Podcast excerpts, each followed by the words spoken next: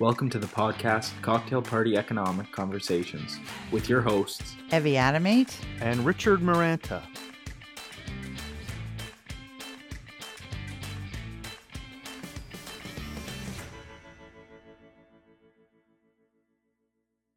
Well, welcome to the first episode of uh, Cocktail Party Economic Conversations. Uh, this uh, series is going to riff off of the book by the same name, Cocktail Party Economics, and every chapter will cover a major economic concept. And the normal format will be myself, Evie Adomait, and my writing partner, Richard Maranta. You want to say hi, Richard? Hi, how are you? And we will typically interview a third person who's a guest who is working in the area that sort of covers that concept. But this um, episode is about introducing us. So it's making introductions, and it seemed a little silly for Richard and I to introduce ourselves. So we're going to hand over the uh, interview um, control to uh, someone I know very well, uh, Stephanie Sharp. She works at the University of Guelph in Alumni Affairs, and she's going to talk.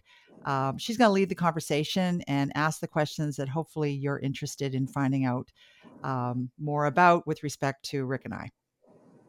Great. Thanks, Evie. So, everyone, as Evie mentioned, I'm Steph Sharp. I'm the Senior Development Manager for the Lang Business School. And I also am a grad from Guelph. I did my undergrad in the Bachelor of Commerce program, Marketing Management. And later on, after I've been working for a couple of years, I ended up doing the MBA as well. Highly recommend if anyone wants to ask questions, feel free to reach out. So we're just going to jump right into it. And I think that this is a really unique way for us to get to know Evie and Rick a little bit better. I know Evie really well. She knew me when I was born. Her and my mom are really good friends, and I grew up being really good friends with her son. So lots of long term relationships that we have and share together. So I'd love to start off the conversation by just learning about what inspired you to, to write this book. Um, I think what happened was I was going to a women's conference and somebody started asking questions about free trade. And I just realized this was going to take a while. And then one of the women said, Oh, this stuff makes me feel so dumb. And I realized she was a really smart person. And so I wanted to be able to communicate uh, economic ideas in a way that would help people who are really bright, but just don't know anything about the field uh, to learn more about economics and uh, kind of have the framework, not just the sound bites about economic ideas. So that was kind of the first thought. And so then mm-hmm. I uh, got a hold of Rick.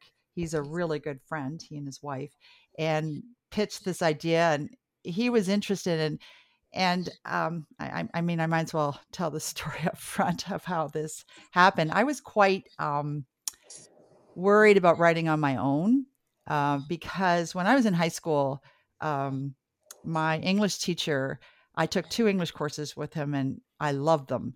And so I thought I would go to another university, uh, which will remain nameless, and mm-hmm. uh, take English. And so I went to talk to him about it and I said, I'm looking at taking English. And he went, Oh dear, no. He, and, and I went, What? And he goes, Well, do I look like a football player to you? And he was a short man. I said, No. And he goes, And you're not an English major, you're basically illiterate. And in the back of my head, I uh, had this joke that sort of was sitting there, and I went, "Oh no, my parents were married." And uh, so then he looked at me like, really proved the point. But I was sort of mad, uh, but that it affected my um, uh, going forward. I never took English. I moved into the sciences. And so when I looked at writing this book, I thought, oh, um, I don't think I can do this on my own. And so Rick is an English major. And so I thought we could actually partner and just create a better book. So, what might be interesting is finding out why Rick would even agree to do something like this. Rick, how did Evie okay. coerce you into? well, maybe I should say something about myself first. Yeah, I uh, my name's Rick Maranta, and um, I own a company called LabRat Learning. So I do e-learning, which is pretty um, relevant right now. So everybody's sort of getting into e-learning, and I uh, also some digital media and that type of stuff. But um, I went to a little school up the road called University of Waterloo. Ever heard of it? Uh, no, my, my, both my kids went to Guelph, so that just shows you Evie has a lot of influence on my our lives. So, so yeah. Anyways, I did my master's of uh, English literature, and I studied uh, self-destructive writers like William Faulkner, and so it's kind of reason why I, I wanted to help Evie. I just didn't want to see her crash and burn. But yeah, so I, I have a de- you know, degree in English and sort of um, but now I'm involved in education. So, what interests me um, about e- working with Evie and this book is just that I like um, just interesting topics, right? Like um, uh, in my e-learning world, I I do topics like uh, mental health and then banking and uh, all kinds of different um, topics, right? And so to learn and to work with somebody who's an expert in their field is just I, I think it's exciting to help someone express what they have to say and i think it's it's fun right you don't always have to be the person out in front sometimes you, you supporting people and helping them is just great so i thought this was exciting. Yeah, yeah and you have to trust. I mean the thing about mm-hmm. a writing relationship is you have to believe this other person is going to hang in there with you.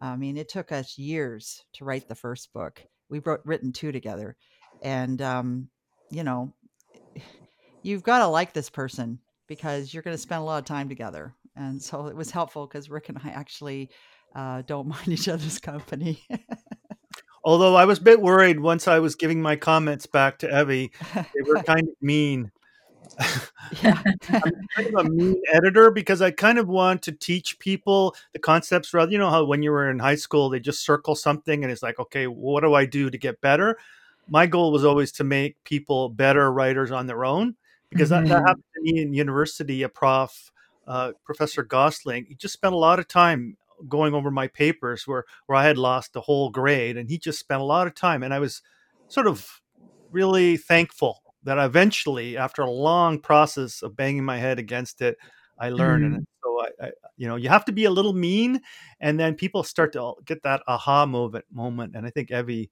got there too. So. Yeah, I remember the first time I'm writing, and I did a lot of what was called passive writing. So, is coming instead of comes, or is going instead of goes, is taking instead of takes. So, uh, Rick was like, passive writing really slows down the reader and it's boring. So move to active writing. So the one time I sent him this document and uh, I had started out with passive writing. He goes, okay. So he gave a little teachable moment. Don't use passive writing. And then halfway through the document, I'd done it again. He goes, okay, like I told you, don't use passive writing. And then by the end, he goes, I told you, stop using passive writing. and I realized it was the same document. I hadn't had a chance to actually get the feedback. and then at one point, you know, his wife was a little concerned that, you know, he was being quite mean. And I just said, no, no, no. We're, we're viewing this like an econ. I'm an economist. I don't take this personally. I believe in comparative and absolute advantage. He has a comparative advantage. Let's make this a better book. Mm-hmm. I need you to be truthful. Like what there's no point in pussyfooting around. I need to know what I'm doing wrong so we can make a better book. And after 3 years, I think we created a book that was really interesting given it's about the topic of economics. Right. Just for context sake, Evie and Martin liked to hang out with Rick and his wife. So that's why his wife was concerned that he could potentially be upsetting Evie. she was worried about their social aspect of their relationship. Yeah, whether or not we were crossing a few lines in terms of being mean uh, and uh, but I don't take I don't take criticism personally. I think I think economics kind of does that to you. I've been in enough department meetings that people just don't take things personally. So you guys has you guys have shared a lot about that writing process. I think our listeners and viewers would like to know more about how was it once you wrote that book, the publishing process? Oh, you want to start? well, yeah. I mean, I think early on when Evie had a couple of chapters done, and I think we actually had edited them to some degree, right? Mm-hmm. You, you had interest in from Penguin Books. Uh, was it Penguin? Yeah. Uh, interest in them because you had somebody that worked there, right? And they were really mm-hmm. interested, but this was after the economic collapse of 2008, right? Yep. I forget all this stuff. This I'm not an economics person, but all um, so they were really interested to have some hot book on that would explain what was going on. But this really wasn't that book, I don't think, um, in Evie's mind. And also, we weren't far enough along, and Evie's term was just starting. So there's no way we could have ever got that book done. They probably wanted it within Right. six months or something, right? Six Yeah. or four months or right Yeah, away. we and I, you know, I have a day job. I was Yeah. teaching. We met them in January. We went to downtown Toronto. It was freezing, and um, yeah, they loved our title. I'll tell you, that title got a lot of interest. People thought Mhm. "Cocktail Party Economics" was a really cool title, but we hadn't written enough, and um, there was no way to get it. It there was just no way to get it out. So they had an offer kind of on the table, but we just couldn't do it. So that w- that kind Mhm. of went by the way and then by the time we were done the book, the moment had passed. So then we decided to go through educational publishing and so Pearson became our publisher because um yeah, this book is at some level it's it's an educational book. Though Mhm. I have to say um I was reading a comment in um you know, on chapters or Amazon or something about the book, and it said it's a real chick book. And I went, oh, chick economics. And I realized it has that kind of light and fun feel to it. So it Mhm. doesn't feel like you're totally learning it. But I had one of my colleagues, her son was at another school, which was quite difficult. And he was taking this hard economics course that's tons of math. And he said what really helped him was reading this book because he could do the math. He just didn't understand why. And our book Mm. kind of describes why this Mhm. is an important idea. So he totally got through the course by reading our book as opposed to a textbook, which I thought was Yeah. a really nice uh, compliment to the book Yes. because it's about the ideas. It's not Yeah. about the math. That's not what Yeah, we're teaching. and what them. helps is I think we really worked hard on analogies. You know, so we have you know Abby had a Halloween analogy, and uh, we used golf. We used all kinds of different things to get the point across. I mean, Mhm. analogies only take you so far, but I think it helps in people's mind that if there's some concepts that cor- uh, relate to economics. So I think that that helps a bit. Yeah, it, it I think it helps a lot because it makes it feel relevant and partly this whole podcast series is bringing in people who graduated from Guelph. They're all alumni um, who are applying these i- big ideas in their jobs in the real world. So they're they're important. Um, and they might not be doing two equations, two unknowns. Like they're not doing math. They're applying economic concepts and trying to make a living at it and, and very successfully doing so. So I think that um, I, I wanted to get people understanding that economics is big, big ideas and Mhm. they're really important. They're not they're not trivial. So we want to make sure we understand them. No, yeah for and that, that, that's helped me too is one of the other reasons i really liked working with this book because now i can look around things that are happening right? Currently we have covid crisis and all this type of stuff and it just gets me thinking about you know what are the implications you know supply mm-hmm. demand how they're changing societal pressures and stuff. So for me it's fascinating to always go back and start thinking about some of these concepts right and um, and i think for my my my two sons who who took um went to guelph one of my sons took took economics i mean i think it just helped him just be able to think through the, some of these things just business concepts so yeah Yeah, and your other son's an accountant. yeah, account- yeah so he took accounting at like my wife Yeah. yeah Yeah, so, you know, eh, thinking about human behavior is kind of important, I think, in the real world. And uh, this is coming at it when people make decisions that turn out to have a big economic consequence. and lasting as well. If they make good decisions or bad, we'll be living with those consequences for many years to come. Exactly. So if if there was a student thinking about writing a book, what piece of advice would you give them? I don't know. You know what? I don't Um, know. yeah Don't you do know it what no i or do it or keep on it, steady it, Yeah. you know? That's a good, good question. Like, um, I think a couple. First of all, if you're thinking about a write, writing a book, you should read a couple of books on writing. right? And two of my favorites are one uh, by Stephen King on writing, and uh, the other is called Bird by Bird, and I think it's is it Anne Lamott? Um, I'd have to look that up, but it's called Bird by Bird, and they're excellent books about how the process of writing, what it takes to be a writer, and also one of the phrases um, is that you need to write 200 crappy words a day if you want to be a writer. And so the idea is you don't you can't be a perfectionist. You got to write crappy words and then later on go back through it because a lot of people um, will just take forever and then they'll just get tired and it's just get your ideas out and that's what evie did basically. She wrote the book and then we went over like paint right? Painting the house. Another coat another coat another coat until you get it right. So a lot of times Mhm. I, I remember being in uh, university in, in english and someone was doing their uh, master's thesis and they were still doing it. Like i came in um, I came in after them and I left before them, and they were still working on their thesis because they just, you know, were perfectionists. So I think that's good advice. And then reading from experts, uh, other people, is great. Also, Mhm. I think writing nonfiction is completely different than writing fiction. I think writing fiction's harder um, because you know you have to create a believable story. I'm writing about what I know. I've been I was teaching economics for more Mhm. than well, I mean, at least 25 years by the time I wrote this book. Right. So this was like breathing for me. Like I wasn't I didn't have to labor over what I'm going to say. I knew what I wanted to say. It was saying in a way that was entertaining. So what Rick brought to the table is I would write a whole chapter and then he would block it with big red bubbles with comments. You know how you can do that tracking, track changes. Mhm. And he'd write things like, This is really boring. Why would people actually care?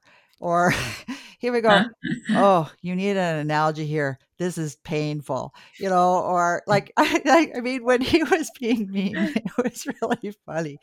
I, I started to laugh a lot reading his comments because they were just deadly.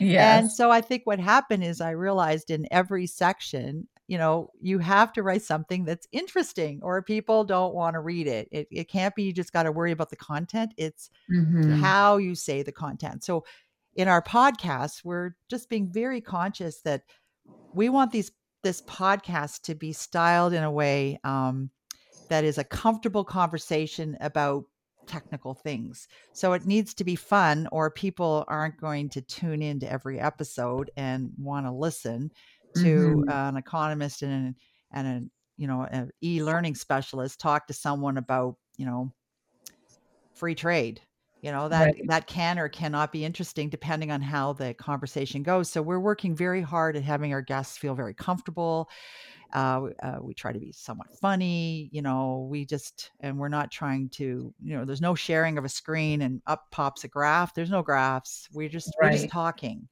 and uh, i think that that helps uh, make the topic seem more fun and you know hopefully it, it it motivates people when they actually take economics to say oh i want to learn more about this because i now get why the idea is important Right. Like how these people went to Guelph, did economics, and now are using it in their day to day real life careers. yeah and they are like we Mhm. pick people who are and and they have really interesting jobs i think Yeah, no, for sure. When I went back to reread your book, I really loved how you ha- use napkins, you use quotes, you use um, the gossip column. Where did that in- come from? Because I, I really like the way that it breaks up the reading and provides little tidbits. you know sometimes you have what you think is a a formula like a shtick almost Mhm. and I realized I really liked quotes, and I just thought it would be fun to try to just put them in everywhere and and and try to show irony because one of the things that Rick's really good at is being ironic and funny in, in with lots of puns. So Mhm. sort part of these quotes are supposed to create humor, right? In between, you know, chunks of text. Right. Uh, the gossip column, I think it's important to understand that economic ideas don't come out of nowhere, that there were people who actually thought of them. And so I really owe a huge debt to uh, one of my colleagues, uh, Professor Brian Ferguson, um, because he just knows a lot about everybody. He Mm. really is one of the most knowledgeable people I know, and um, and he knew weird things about everybody. He knows the quirky parts of their stories, and so he helped me pick the right people for every chapter. And he was the one that um, you know looked at the concepts and said, "Oh, you should talk about this." Uh, Right. the napkin note. Uh, I had a couple of people read, you know, a draft, and one of the admins in our department said, "You know, I really like the book, but by the time I get to the end of the chapter, I don't know what it's about." So she said, "Maybe it'd be really good if you just summarize what this chapter is about." And so I thought, "Oh, I could do a napkin and then one major point." So then Rick Mhm. pointed out that um, that's probably good teaching, right? Yeah. Yeah, actually, you know, it's interesting. I I wrote I read this book uh, when I was it was called How to Study in College. So it was when I was going to university and basically the whole idea of of it was to read your page, summarize it in paragraphs and then summarize the paragraphs that you had summarized into one word or two words. So the idea is that you boil it down so that you have three different sort of expansions that you can take. And so what you've done is great. You've boiled it down to like one small phrase, right? Yeah, and so really then people, when they come to the end of the chapter, they know, oh, that's what I was supposed to get out of this chapter. Yeah.